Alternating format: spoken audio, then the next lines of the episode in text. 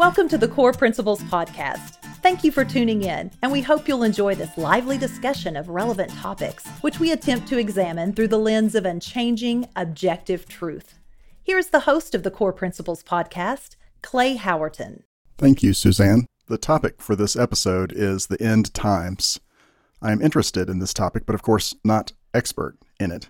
So I want to start with the disclaimers and caveats.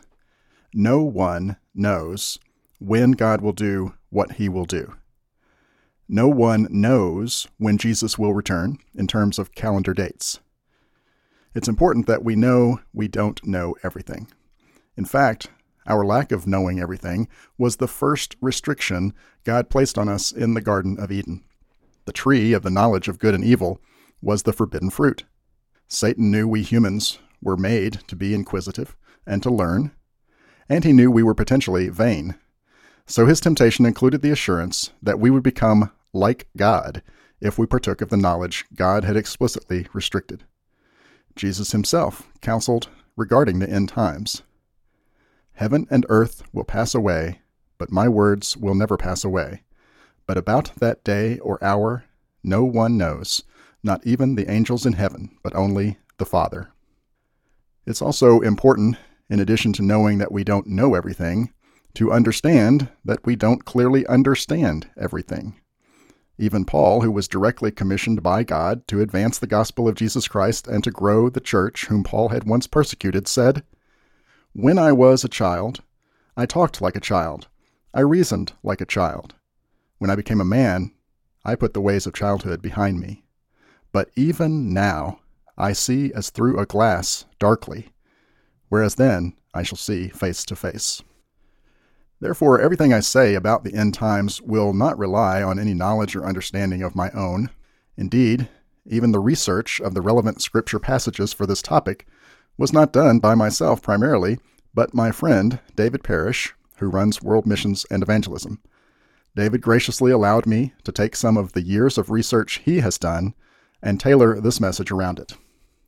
Given all of that, the Bible does tell us in many passages and in many ways about how God is working things out. We know that God is the creator of all things. We know that God created man for the purpose of having relationship with him. We know that we humans chose to stray and continue to choose to stray from God's perfect and holy standard, and that sin separates us from him. We know that God gave us a way to relate to him through his law that he presented through Moses, and that we messed that up too. We know that God provided the ultimate sacrifice on our behalf to restore us to Him if we will accept what Jesus did for us. And we know that God has plans for resolving the war and strife that has plagued creation nearly forever. But what are those plans? And how will they come to pass? And how can we know where we are in the sequence of those planned events? To address those questions, let's look at things sequentially, and let's rely completely on Scripture for the hints to the answers. Let's start with what Jesus told us about what is sometimes called the beginning of sorrows, this period from Pentecost to the rapture. In Matthew chapter 24, we read this Jesus left the temple and was walking away when his disciples came up to him to call his attention to its buildings. Do you see all these things? he asked. Truly, I tell you, not one stone here will be left on another. Every one will be thrown down. As Jesus was sitting on the Mount of Olives, the disciples came to him privately.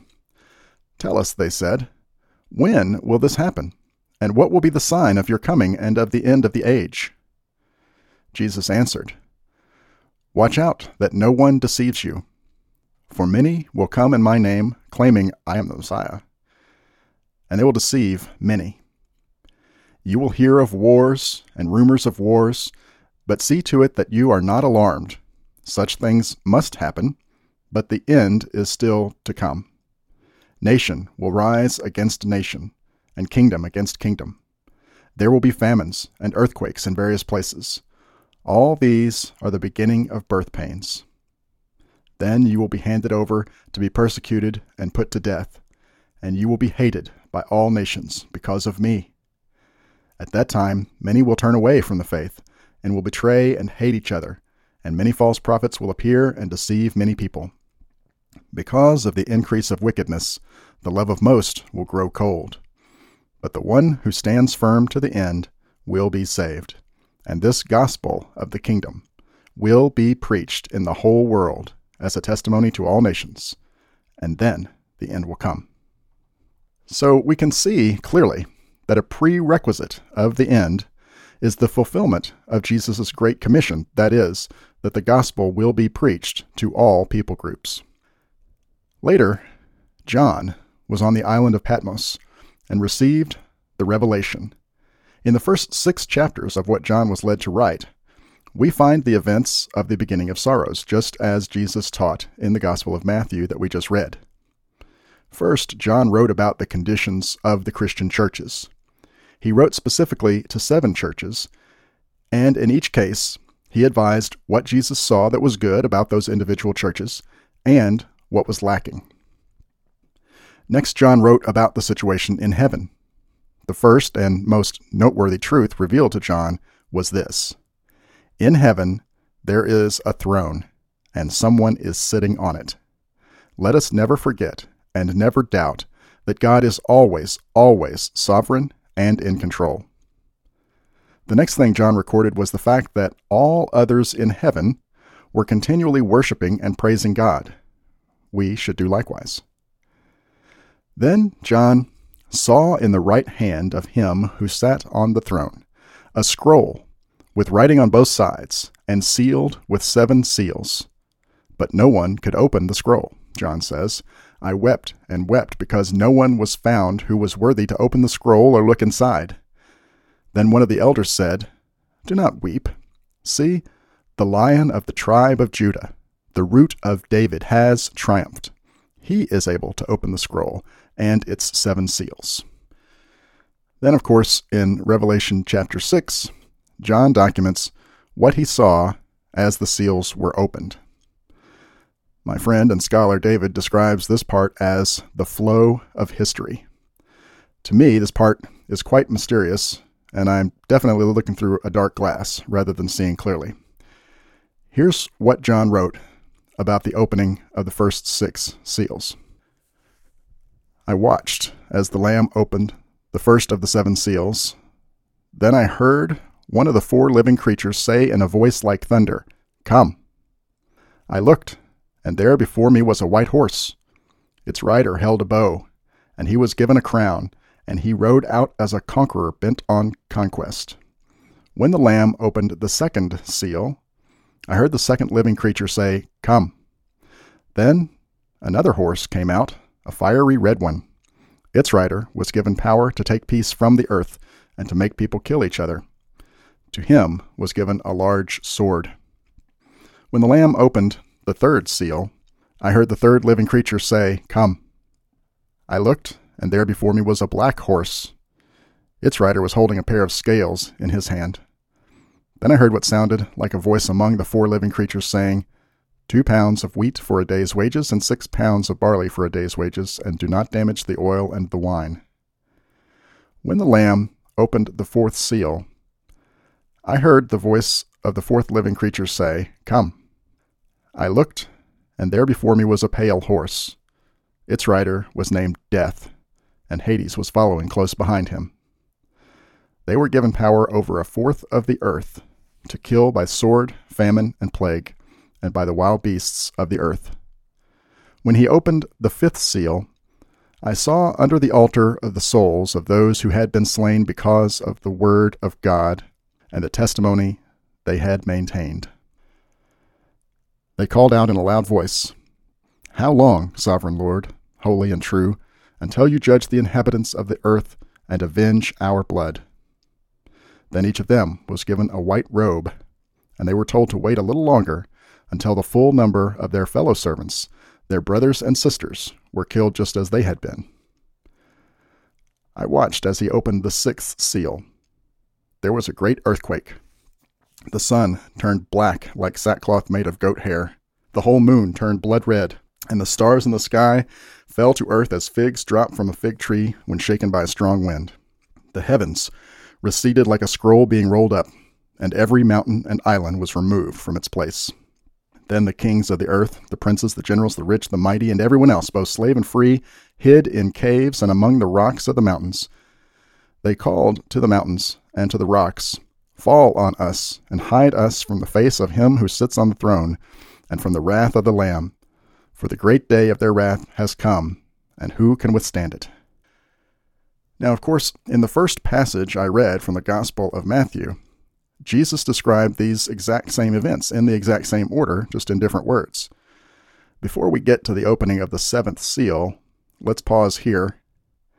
Many have speculated and will speculate on the symbology of the horses and of the riders. For example, is the rider of the white horse the Antichrist? I have no idea. I also have no certain knowledge about when rapture will happen, but it seems possible that it may be during this time between the opening of the sixth and seventh seals. But remember that Jesus established a prerequisite for the end that the gospel be shared to all peoples. So let's put a marker here and talk about the closing of this part of the overall sequence. We move from the beginning of sorrows to the end of what you could call the church age, which comes with the fulfillment of the Great Commission. We go back to the Gospels for the references here. Again, Matthew 24 14. And this gospel of the kingdom will be preached in the whole world as a testimony to all nations, and then the end will come. Later in Matthew chapter 28, then Jesus came to them and said, All authority in heaven and on earth has been given to me. Therefore, go and make disciples of all nations, baptizing them in the name of the Father, and of the Son, and of the Holy Spirit, and teaching them to obey everything I have commanded you. And surely I am with you always, to the very end of the age. So, that, of course, is our great commission from Jesus. Then, in the first chapter of Acts, we read of Jesus' instructions to his followers again. Then they gathered around him and asked, Lord, are you at this time going to restore the kingdom to Israel? He said to them, It is not for you to know the times or the dates that the Father has set by his own authority, but you will receive power when the Holy Spirit comes on you, and you will be my witnesses in Jerusalem and in all Judea and in Samaria and to the ends of the earth. After he said this, he was taken up before their very eyes, and a cloud hid him from their sight. They were looking intently up into the sky as he was going. And suddenly two men, dressed in white, stood beside them. Men of Galilee, they said, Why do you stand here looking into the sky?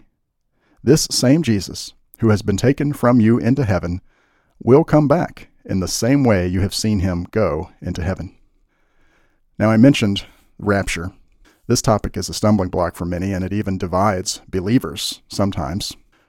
Remember, we don't know everything, and we don't clearly see everything. Let us therefore not be divisive about what are known as debatable matters, since we don't see all there is to see about them. But there is significant information in Holy Scripture about this thing called the rapture of the church, and we should study it and seek God's discernment as he may choose to give it to us. From 1 Thessalonians chapter 4. Brothers and sisters, we do not want you to be uninformed about those who sleep in death so that you do not grieve like the rest of mankind, who have no hope. For we believe that Jesus died and rose again, and so we believe that God will bring with Jesus those who have fallen asleep in him. According to the Lord's word, we tell you that we who are still alive, who are left until the coming of the Lord, will certainly not precede those who have fallen asleep. For the Lord himself will come down from heaven with a loud command, with the voice of the archangel, and with the trumpet call of God, and the dead in Christ will rise first. After that, we, who are still alive and left, will be caught up together with them in the clouds to meet the Lord in the air. And so we will be with the Lord forever. Therefore encourage one another with these words. And also from 1 Corinthians chapter 15.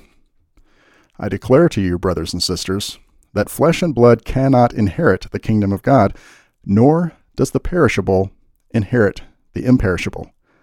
Listen, I tell you a mystery. We will not all sleep, but we will all be changed in a flash, in the twinkling of an eye, at the last trumpet. For the trumpet will sound, the dead will be raised imperishable, and we will be changed. For the perishable must clothe itself with the imperishable, and the mortal with immortality.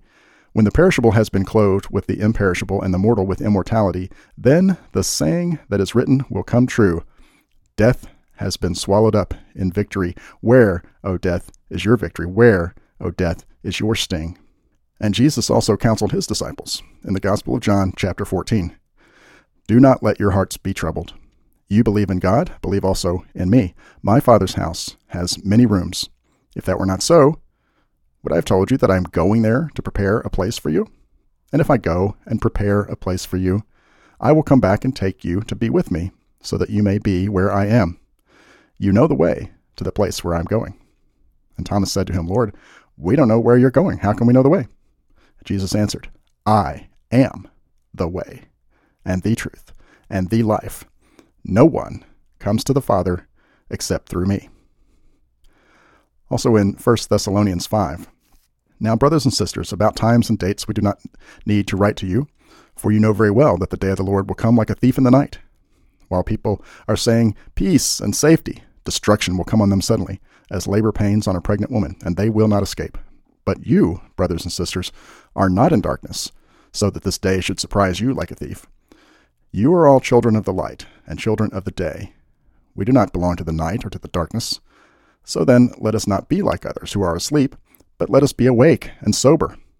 Those who sleep, sleep at night. Those who get drunk, get drunk at night. But since we belong to the day, let us be sober, putting on faith and love as a breastplate and hope of salvation as a helmet.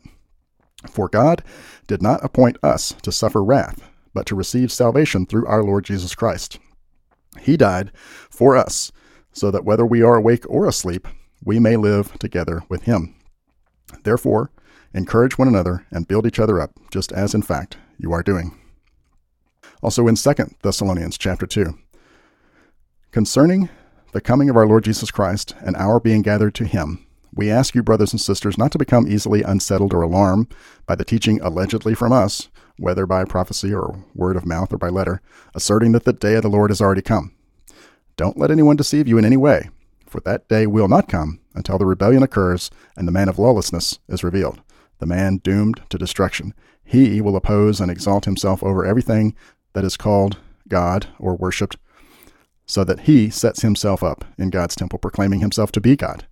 Don't you remember that when I was with you, I used to tell you these things? And now you know what is holding him back, so that he may be revealed at the proper time. For the secret power of lawlessness is already at work, but the one who now holds it back will continue to do so till he is taken out of the way. Now, here, I rely on some notes shared by my friend David Parrish. This taking out of the way, that which is now holding back the power of lawlessness, could refer to the departure of the church of Jesus Christ. We ourselves have that role in restraining, and at some point we will be taken out of the way. That would be the rapture. Now we return to the revelation. When we left what John had documented for us about what God had revealed to him, six of the seven seals had been opened. We are now at chapter 7 of Revelation, and the seventh seal has not yet been opened. After this, I saw four angels standing at the four corners of the earth, holding back the four winds of the earth to prevent any wind from blowing on the land, the sea, or any tree. And then I saw another angel coming up from the east, having the seal of the living God. He called out in a loud voice to the four angels who had been given power to harm the land and the sea Do not harm the land the sea or the trees until we put a seal on the foreheads of the servants of our God. Then I heard the number of those who were sealed 144,000 from all the tribes of Israel. Now, those 144,000 Israelites, that's 12,000 each from the 12 tribes, are on earth when they are thus sealed. And so now we go back, way back to the prophet Daniel. Here's part of what Daniel told us, recorded in the ninth chapter of the book of Daniel. While I was speaking and praying, confessing my sin and the sin of my people Israel, and making my request to the Lord God for his holy hill while I was still in prayer, Gabriel, the man I had seen in the earlier vision, came to me in swift flight about the time of the evening sacrifice. He instructed me and said to me, Daniel, I have now come to give you insight and understanding. As soon as you began to pray, a word went out which I have come to tell you, for you are highly esteemed. Therefore, consider the word and understand the vision. Seventy sevens are decreed for your people and your holy city to finish transgression, to put an end to sin, to atone for wickedness, to bring in everlasting righteousness, to seal up vision and prophecy, and to anoint the most holy place. Know and understand this from the time the word goes out to restore and rebuild Jerusalem until the anointed one, the ruler, comes, there will be seven sevens and 62 sevens. It will be rebuilt with streets and a trench, but in times of trouble. After those 62 sevens, the anointed one will be put to death and will have nothing. The people of the ruler who will come will destroy the city and the sanctuary. The end will come like a flood. War will continue until the end, and desolations have been decreed. He will confirm a covenant with many for one seven. In the middle of that seven, he will put an end to sacrifice and offering. And at the temple, he will set up an abomination that causes desolation until the end that is decreed is poured out on him. Now, at this time, the church of Jesus is in heaven, including those 144,000 sealed from the 12 tribes of Israel. So, resuming Revelation chapter 7, right where we left off.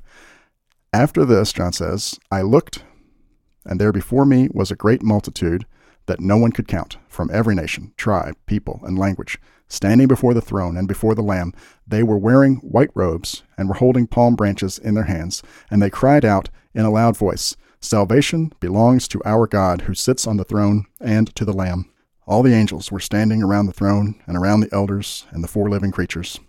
They fell down on their faces before the throne and worshiped God, saying, Amen. Praise and glory and wisdom and thanks and honor and power and strength be to our God forever and ever. Amen. Then one of the elders asked me, These in white robes, who are they? And where did they come from?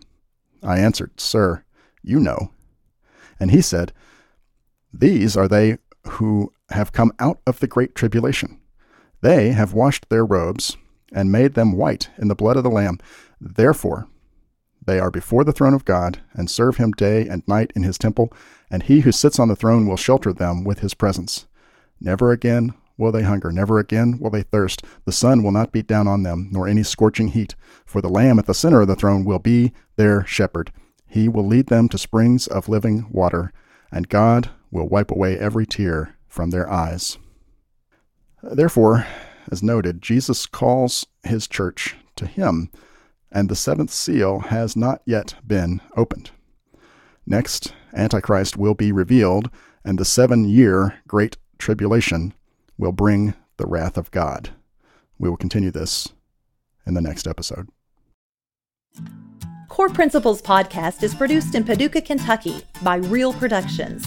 Music is by Leight July. L E I G H T July. You can find our music on all streaming services or at leightjuly.com. Thank you for joining us today for this episode of the Core Principles Podcast. Please visit core.buzzsprout.com for more information and please share with your friends. We look forward to visiting with you again on our next episode.